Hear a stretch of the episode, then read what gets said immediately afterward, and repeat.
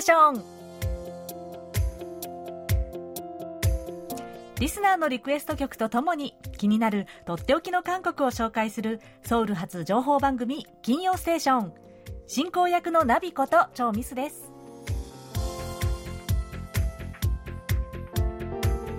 リスナーの皆さんこんにちは。안녕하세요えー、ソウルでは秋の気配が濃くなってきました。過ごしやすいいい季節です。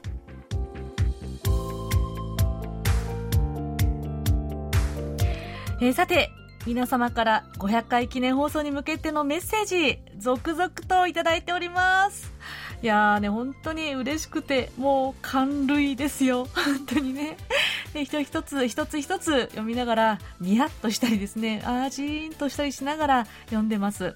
うん、で本当に1日ではねなかなか全部はご紹介しきれないので今日も少しずつご紹介していきたいと思いますね、えー、まずは、えー、神奈川県のラジオネーム双葉俊明さんからです。長さんこんにちは。そしてもうすぐ土曜ステーション金曜ステーション500回到達おめでとうございます。何度かお便りを紹介していただいてますがほとんど隠れリスナーのように番組を聞いています。もうすぐ500回ですか。毎週のように聞いているとそこにあるのが日常になってしまい大記録達成に気づかずに当日を迎えてしまいます。番組で紹介される K-POP を聞いているとどこかで聞いたことがあるなと思い記憶をたどると日本のプロ野球の千葉ロッテマリーンズの応援で使われている曲であることが多いです。マリーンズは韓国ロッテとのつながりで韓国プロ野球のイ・スンニョプ選手を獲得するなど何かと韓国と縁があるようですね。音楽のリクエストはマリンズでも活躍した石井宏夫選手の応援歌になったイ・ジョンヒョンさんの「ワー」でお願いします。とのことです。はいありがとうございます。いやー本当にねこう日常に日常の中で当たり前のようにあって気がついたらあら500回目。あら、1000回目。なんてね、いうふうに、まあそういうふうにあったらいいなと思ってます。そうありたいものだなとね。うん。いや、それにしてもですね、私、実は本当にスポーツ音痴で、野球も全然わからず、えー、千葉ロッテマリーンズの応援歌に K-POP 使われてるんだってね、初めて知りました。うん。でもそう聞くとなんかこう親近感が湧くような気がしますね。はい。それでは、えー、今日は双葉俊明さんからのリクエストのこちらの曲で、えー、今週の金曜ステーション張り切ってスタートです。最後までお楽しみください。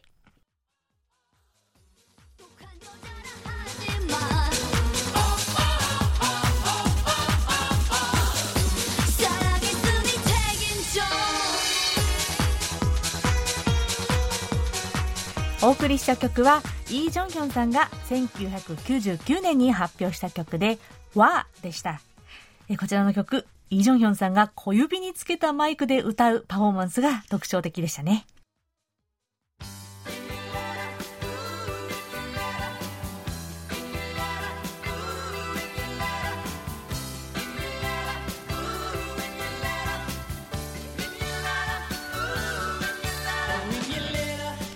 それでは引き続きリスナーの皆さんからのお便りご紹介します。岩手県の細田誠二さんからです。ナビさんひまわりさんこんにちは。10月14日放送500回を心から祝賀申し上げます。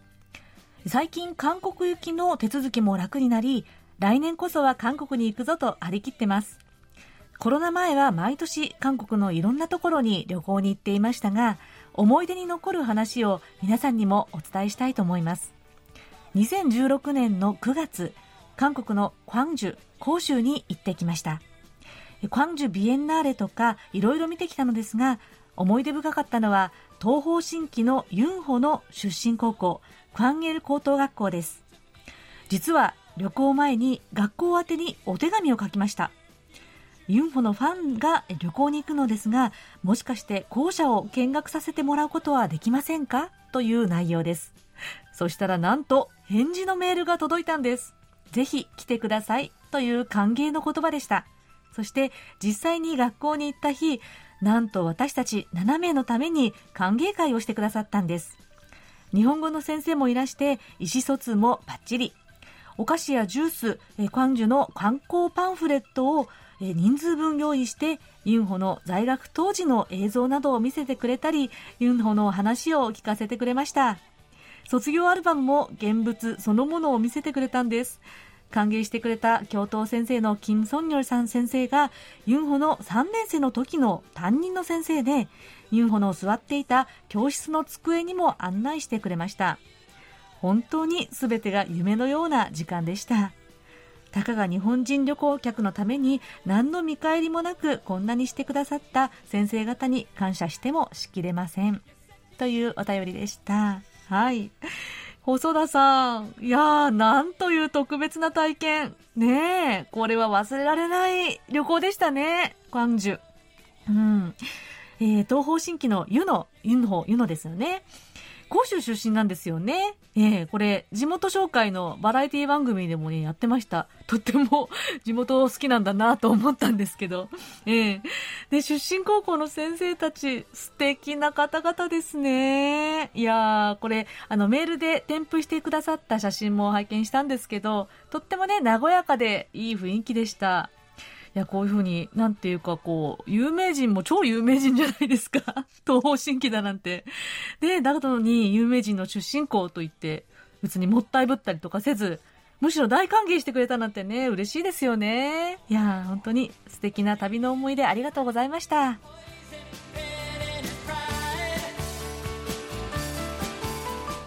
え次は福岡県のラジオネームキムチボーイさんからです。ナビさん、アニョンハセヨ。いつも欠かさず聞いていますが、お便りを出さずにいました。放送の中でリクエストだけでもいいとおっしゃっていましたので、今回、サイのチャンピオンをリクエストさせていただきます。この歌を聴くと嫌なことがあっても元気が出てくるんですですよ。お願いします。それではまたお便りおかけします。とのことです。はい。えー、キムチボーイさん、はじめましてですよね。いやー、本当に、本当にリクエストの曲だけでも、こうやってね、送ってくださるの嬉しいです。うん、本当にどんどん送ってくださいね。えー、他にも2曲リクエストをしてくださったんですけれども、今日はこちらの曲ですね。サイのチャンピオン。ね、この曲本当元気出ますよね。いや、本当サイさんってね、こう、大勢を嫌が方でも盛り上がらせる天才と思いますよ、私は。はい、こちらの曲、後ほどかけさせていただきますので、ぜひ聴いていてくださいね。えー、次は、えー、東京都の豊里隆さんからです。えー、ナビこと超ミスさん、そして日本ご飯の皆さん、こんにちは。えー、番組100回おめでとうございます。また、この前19日は、8歳上の妻、聖子の69歳の誕生日でした。え妻は日本国籍を取得していますが、元はチョンジュ出身。住んでいるところが今、西武新宿沿線にいるため、西武新宿に降りたら、食案通りの韓国食材の店で、サムゲタンや韓国ラーメンを妻が買いに行きます。それで、今日の夕飯は、サムゲタンや韓国ラーメンです。とのお便りです。はい。豊里さん、えー、ちょっと遅くなりましたが、奥様のお誕生日、お祝い申し上げます。えー、聖子さん、先入축하드립니다わー。はい。いやー、豊里さん、なんかね、この短いお便りの文面にですよ。なんか私はこの奥様への愛情をですね、とってもひしひしと感じたんですけれども、ねいいですね。あの、サムゲタン、韓国ラーメン、ね、美味しく召し上がったことでしょうね。えー、で、西武新宿線沿線と聞いてですね、 嬉しくなっちゃったんですけど。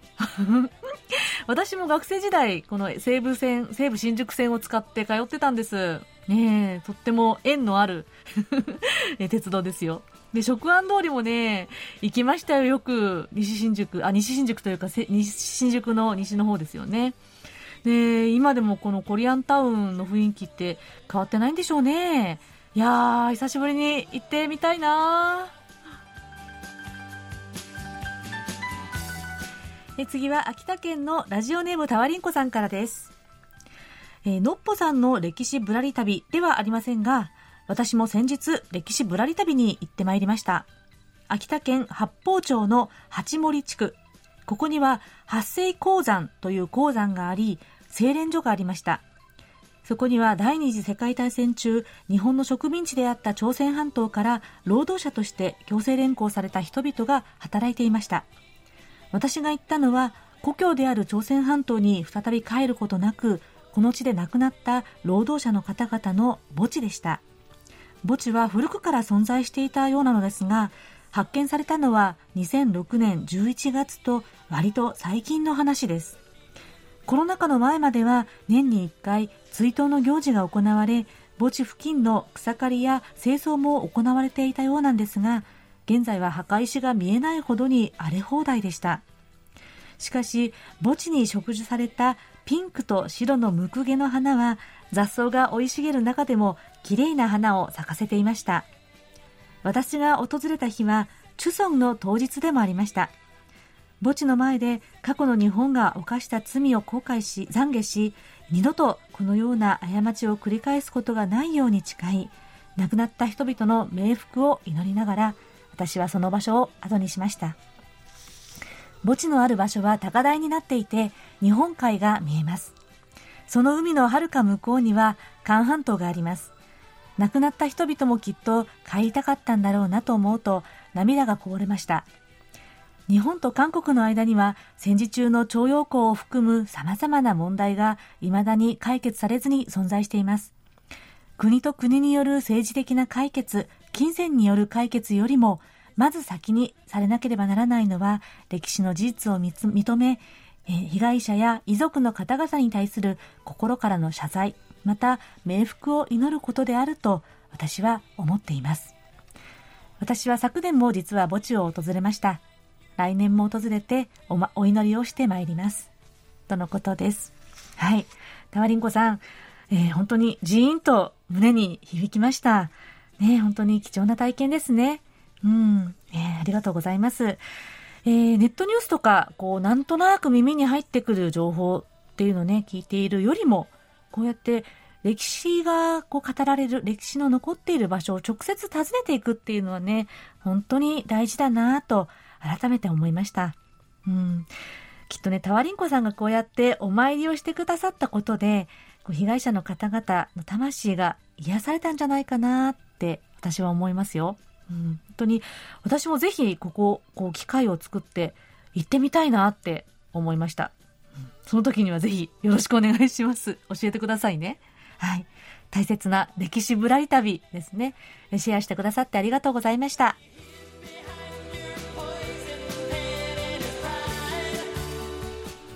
さてさて、いよいよ来週です。500回記念放送です。はい。もう本当に繰り返し繰り返し言っていて恐縮ですけれども、えー、お祝いや励ましのメッセージ大募集してます。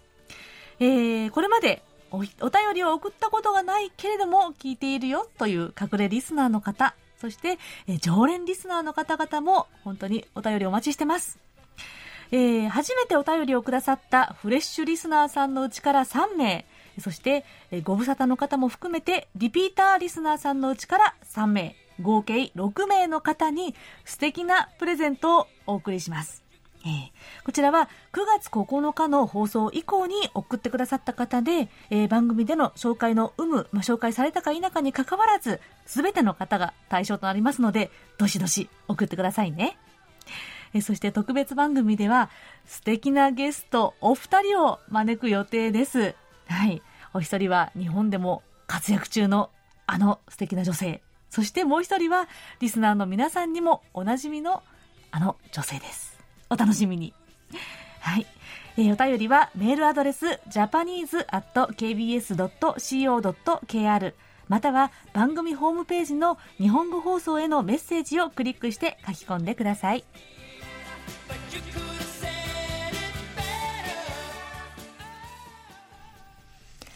それでは、こちらのコーナー行きましょう。空耳ハングルはい。韓国語のフレーズや歌の歌詞が日本語に聞こえる空耳ハングル空耳ミュージックのコーナーです。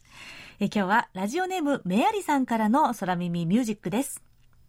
えー、私たちのブルース、ウリズレブルース。このドラマは私がと今年とっても感動したドラマです。特にウニ水産社長役の、女優イー・ジョンウンさんがすごくよくってカラオケを歌ってる踊るシーンや手先を見ないで魚を切るシーンなどとってもかっこいいなと思いながら見ました。そのイー・ジョンウンさんがドラマで歌って踊った曲、ウイスキー・オン・ザ・ロックに出てくる歌詞が、そう、そういうのがかっこいいね、と日本語で聞こえませんか？ということです。え えーって思ったんですけど、そんな長いセリフが入ってるの？ってね、思ったんですけれども、なんとなんと聞いてびっくりしましたよ。えー、そう、そういうのがかっこいいね。これが出てきますので、えー、聞いてみましょうね。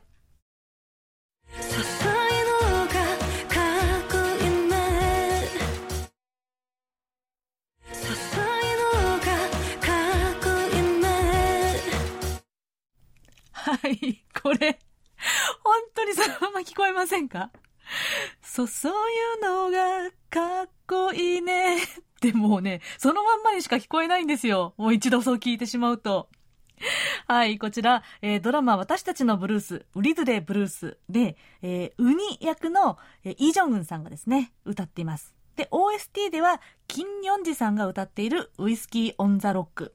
ねこれね、ドラマでこう、キメッキメで歌うイ・ジョンさんかっこいいんですよね。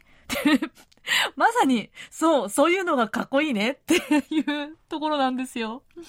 ここは、えー、歌詞は、そうそうひのがかごいね。はい。そうそうひというのは、徐々に、だんだん。で、のがかごいねは、溶けていっている。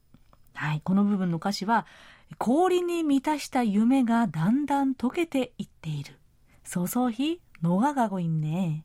という、いや、まさに、ウイスキー・オン・ザ・ロックという曲のタイトルにぴったりの歌詞でしたね。はい。で、ここ、この、そう、そういうのがかっこいいね、ですけれども、原曲は、えー、実は2002年にチェイ・ソンスさんが歌ったものなんですけれども、これもまたもっとはっきり聞こえるんですよ。ちょっとこちらも聞いてみましょう。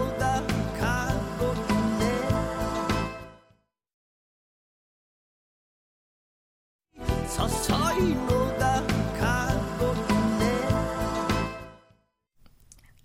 はい細いのがかっこいいね なんですねいやー、メアリーさん、よく見つけられましたね。いや、これ本当に、ちょっと私、ツボでした。秀逸な空耳ミュージックありがとうございました。ということで、え今日はドラマの OST、ウイスキー・オン・ザ・ロックで、そそひのがかごいねが、そう、そういうのがかっこいいねに聞こえたという空耳ミュージックでした。はい。えー、メアリさんにはささやかなプレゼントと私のサイン入りベリカードをお送りします。皆さん、引き続き楽しい空耳ハングル、空耳ミュージックお待ちしてます。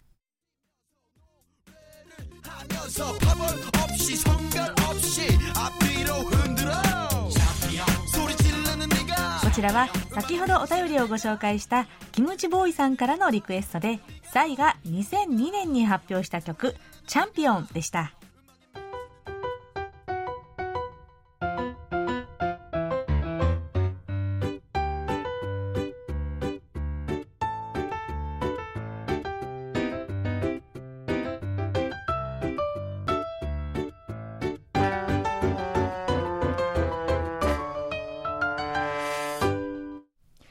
ソウル暮らしの音。このコーナーでは韓国の日々の暮らしの中で聞こえてくる様々な音や話、言葉、エピソードなどをお伝えしていきます。さて、10月9日はハングルの日。毎年この時期、KBS ワールドラジオが開催している韓国語スピーチコンテスト。こちらも今年で7回目を迎えました。今年のスピーチコンテストはハングルの生みの親であるセジョン・デワンが書いたウォリン・チョンガンジ国月陰先行の曲という作品をモチーフにサラン、愛、そしてピョンファ、平和をテーマとしています。月陰先行の曲。これは千の川に映る月の歌という意味の作品なんですが、セジョンの亡き王妃ソホン・ワンフーへの思いそして民衆の安らかな暮らしと平和な世界への願いが込められた歌なんです。ハングルで書かれた最古の本の一つでもあります。このようなセジョンの思いを受け継いで、皆さんが考える愛と平和について韓国語で語ってみましょうというのが今回の趣旨でした。スピーチコンテスト、こちらも回を重ねるごとに、いや韓国語がよりグローバルになって、より深く広がってるんだなっていうことをとっても実感させられます。今年も世界51カ国から457件の映像での応募がありました。愛または平和についてのスピーチなんて自分の母語で語るのもちょっと難しいと思いませんか？でもとってもレベルの高い韓国語のスピーチが今年もたくさん集まりました。ではここで予選を通過した作品をいくつか特別にご紹介しますね。まずは愛がテーマのスピーチです。사랑은무엇일까요알면서도알지못하고알지못하지만알것같은그런느낌이잖아요お一人目はロシアの女性です。愛とは何でしょう 分かっているようで分からず、分からないようで分かっているもの。私の考えでは、誰かの手を真心を込めて握ること。それが愛だと思います。こんな風に語っていらっしゃいます。어떻게하나를사랑할수있어라고생각하시는분들도계실텐데요 네, 여러분, 가능합니다. 일상생활에 そして二人目はトルコの女性です。 どうやって言葉を愛することなんてできるのと思う方もいるかもしれません。でも皆さん、可能なんです。私の日常生活で韓国語がなかったら生きていけないなんて思うこともあるくらいでしたから。こんな風に語っていらっしゃいます。저는그냥평화롭고서두르지않은세상을만들고싶습니다 제가대학생이되고나서우리가사는세상이얼마나바쁜세상인지깨달았습니다 次に平和がテーマのスピーチです。こちらはインドネシアの女性です。私は平和で急がない世の中を作りたいです。大学生になって私たちの生きる世界がどんなに忙しい世界であるかを知りました。休む暇もなく心の平和がなくて、そのために周りの人と何度も喧嘩するようになりました。こんな内容です。 가끔은알고싶고포기하고싶기도하지만제곁에는친구들과가축이있습니다そして最後にウクライナの女性です。時には泣きたくもなり、諦めたくもなるけど、私のそばには友達と家族がいます。戦争が起きる前の私たちの暮らしは美しかったけれど、戦争後ももっと美しくなれるでしょう。 私は今もウクライナと世界の平和に対して希望を持っています。こんな風に語ってくれました。韓国語が好きというだけにとどまらず、世界各地の様々な状況の中で生きているいろんな方々が愛、そして平和について真摯に考えて一生懸命語ってくれている、そんな姿が印象的でした。ところで今回、いつにも増していろんな趣向が凝らされていたのをご存知でしたか？えー、例えばメタバースのプラットフォームゼペットを使った参加型のイベントがありました。こちらは簡単に言えば自分のアバターを作って仮想空間の中の王宮に入り、そこに隠されているサラン、愛とかピョンファ、平和というハングルの文字を見つけるというゲームなんです。と言いつつも、私はこのメタバースというのを全然わからなくて、最初はどういうことだろうなんて思っていたんですけれども、今回初めて知って、へえーと感心した次第です。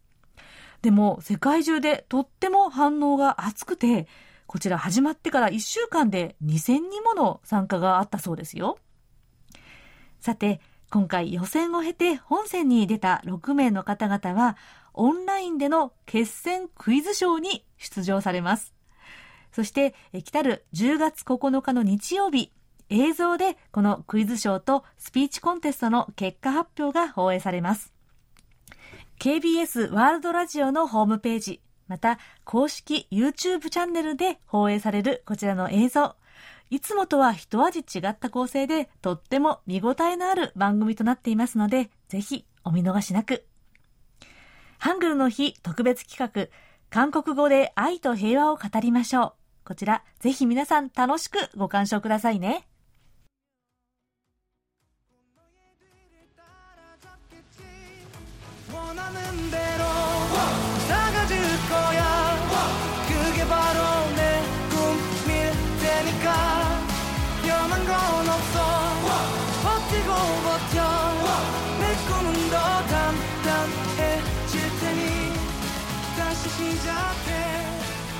お送りした曲は、カホが2020年に発表したドラマイテウォンクラスの挿入歌で、シジャスタートオーバーでした。こちらは杉原君江さんから9月10月のテーマ、癒しの曲としてリクエストいただきました。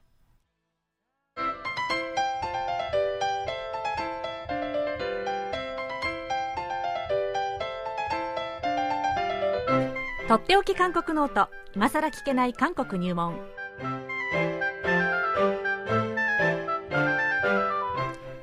国に長らく滞在され現在福岡大学人文学部東アジア地域言語学科准教授でいらっしゃる尾形義弘さんが韓国社会のどんな疑問にもお答えしますということで尾形さんよろしくお願いしますはい、よろしくお願いします。はーい、えー、尾形先生お久しぶりですはい2週ぶりです、2週ぶりですけれどもね、はい。ははいい。もう10月です。秋です。秋ですねお忙しいですかそちらは、意外とまだ暑くてですね。あそうなんですか、うん。はい。夕方になるとちょっと冷えるというか、こうね、えーうん涼しいんですけども、日中は結構蒸し暑さがまだあるのは、福岡なだからなのかななんて。ああそうなんですかね。そうですか、はこっちはもうかなり寒くなってきてるので、結構懐かしいと思いますよ。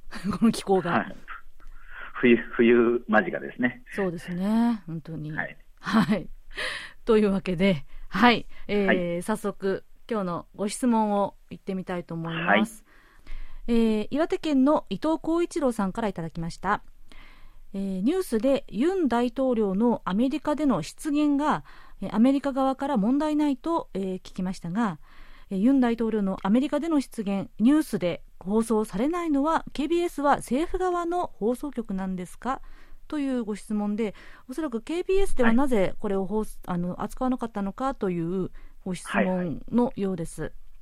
はい。はい、えーまずあの、ユン・ソンニョル大統領がですね、はい。えーどんな失言をしたのかということなんですけれども、はい、あのまあ、韓国では非常に、えー大きな問題になっていまして、えーまあ、国際的な恥、外交的惨事だとかね、うん。えー外交問題に発展しかねないなんていう形でこう言われているえー状況です。はい、あの先月の21日に、えー国連総会が行われたニューヨークで、うん。あのバイデン大統領が主催する行事があって、そこにあのユン・ソンニョル大統領が訪ねていってですね、はい、えーでバイデン大統領と数十秒間こう歓談を言葉を交わして、でその後にその場を去る、間際にですね、うん。えーぼそっとこう、えー吐いた発言がですねカメラに捉えられたんですが、はい、えーまあ、ちょっと韓国語でこれ、えー聞くとですねやっぱひどいなという、えーうんかなりこうお下品な、そうです。えー発言なんですけれども、ええ日本語で、まあ、お伝えするとですね、えー。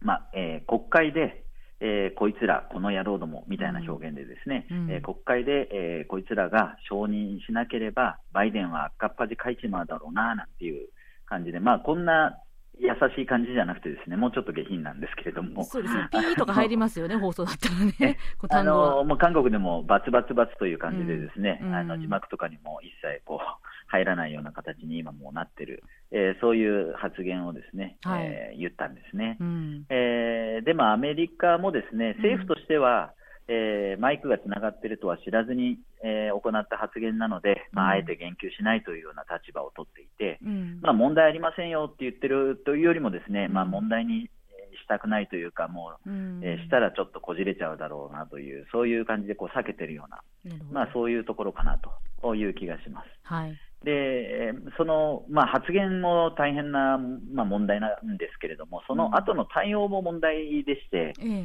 え。えーまあ、今となっては潔く謝罪をして、えー、しかるべき批判をそれなりに受けた方がまだましだったんじゃないのかというぐらいで、えーまあ、直後おですね、大統領側の、えーまあ、なんていうんですかね、言い訳というのはですね、うんうん。まあ、そもそも事実と異なる報道で、うん。えーまあ、韓国とアメリカの同盟関係を傷つけるようなことは、うん。えー国民を危険にさらすようなことになるとうん。いうふうにしてですね、その、えー発言、失言を報道したメディアを批判するような形の態度を取ったんですね。はい。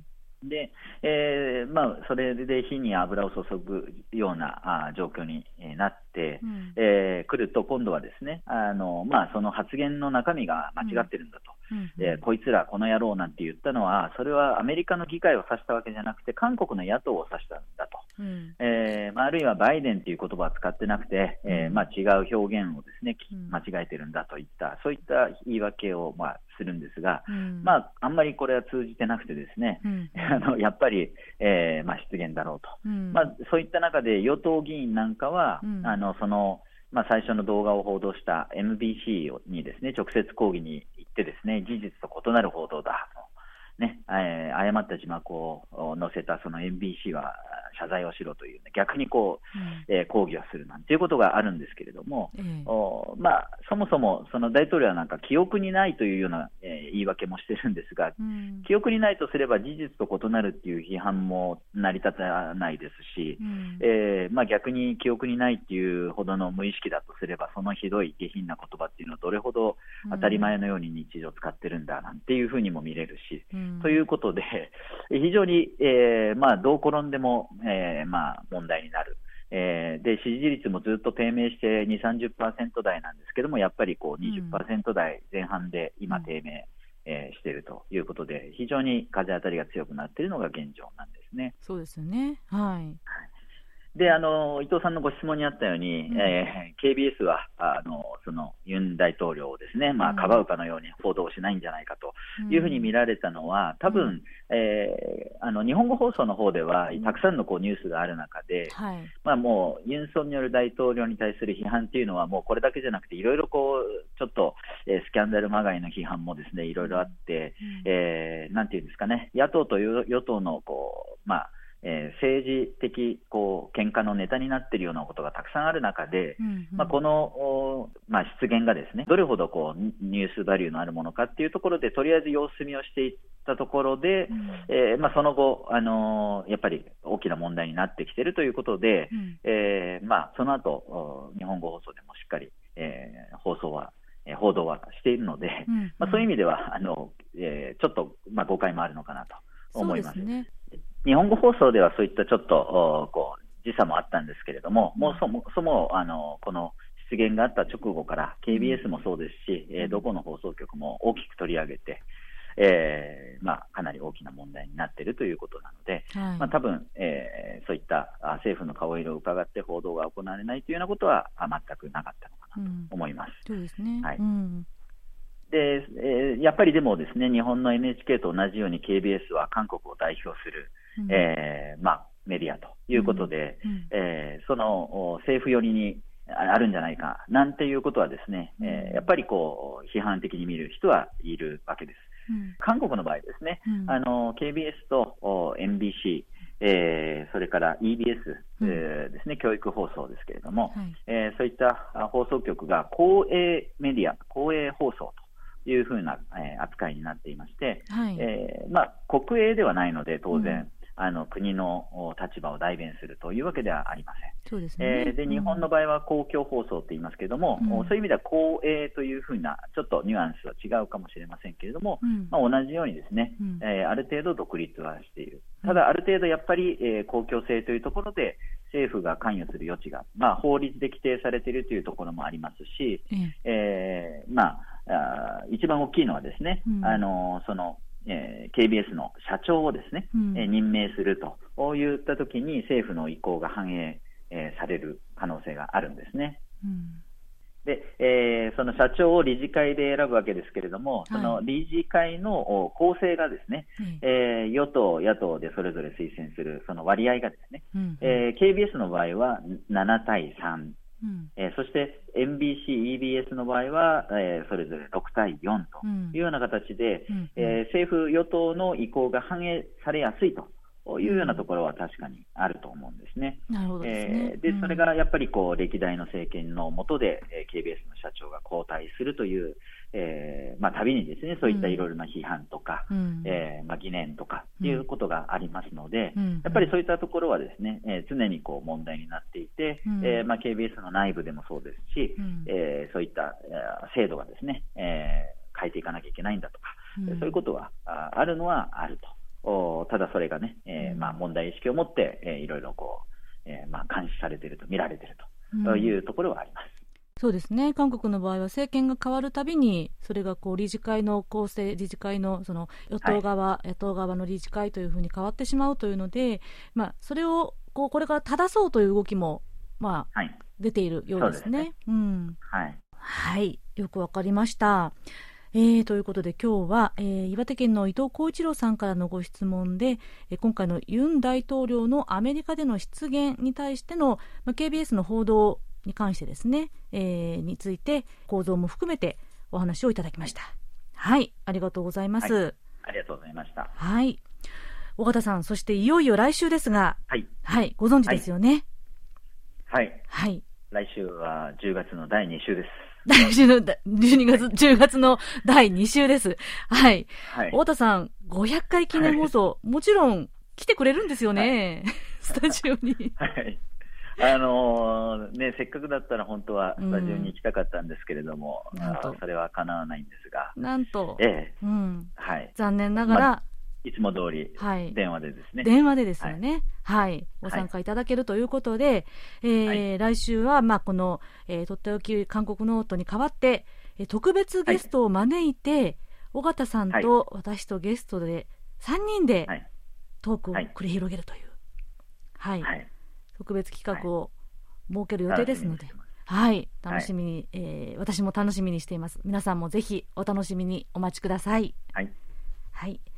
ということで、とっておき韓国ノート、今更聞けない韓国入門宛てに皆さんどうぞお気軽にご質問をお寄せください。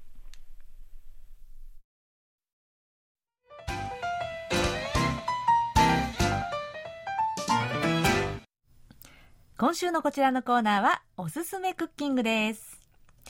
えー韓国に来たらぜぜひ食べたいっていうものの一つにチーズタッカルビをあげる人が結構多いんですよね。タッカルビ、えー鶏と野菜の炒め煮なんですけれども、えー今日は家でホットプレートやフライパンで簡単に作れるチーズタッカルビの作り方をご紹介します。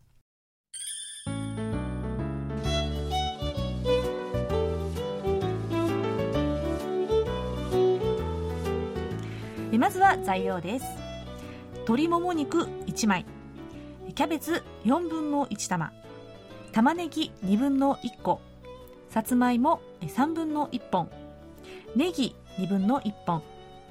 そしてタレの材料ですが、えーコチュジャン大さじ2醤油大さじ2砂糖大さじ1料理酒大さじ1すりおろしにんにくとすりおろし生姜各それぞれ小さじ1そしてとろけるチーズお好みの分量で、えーでは作り方です。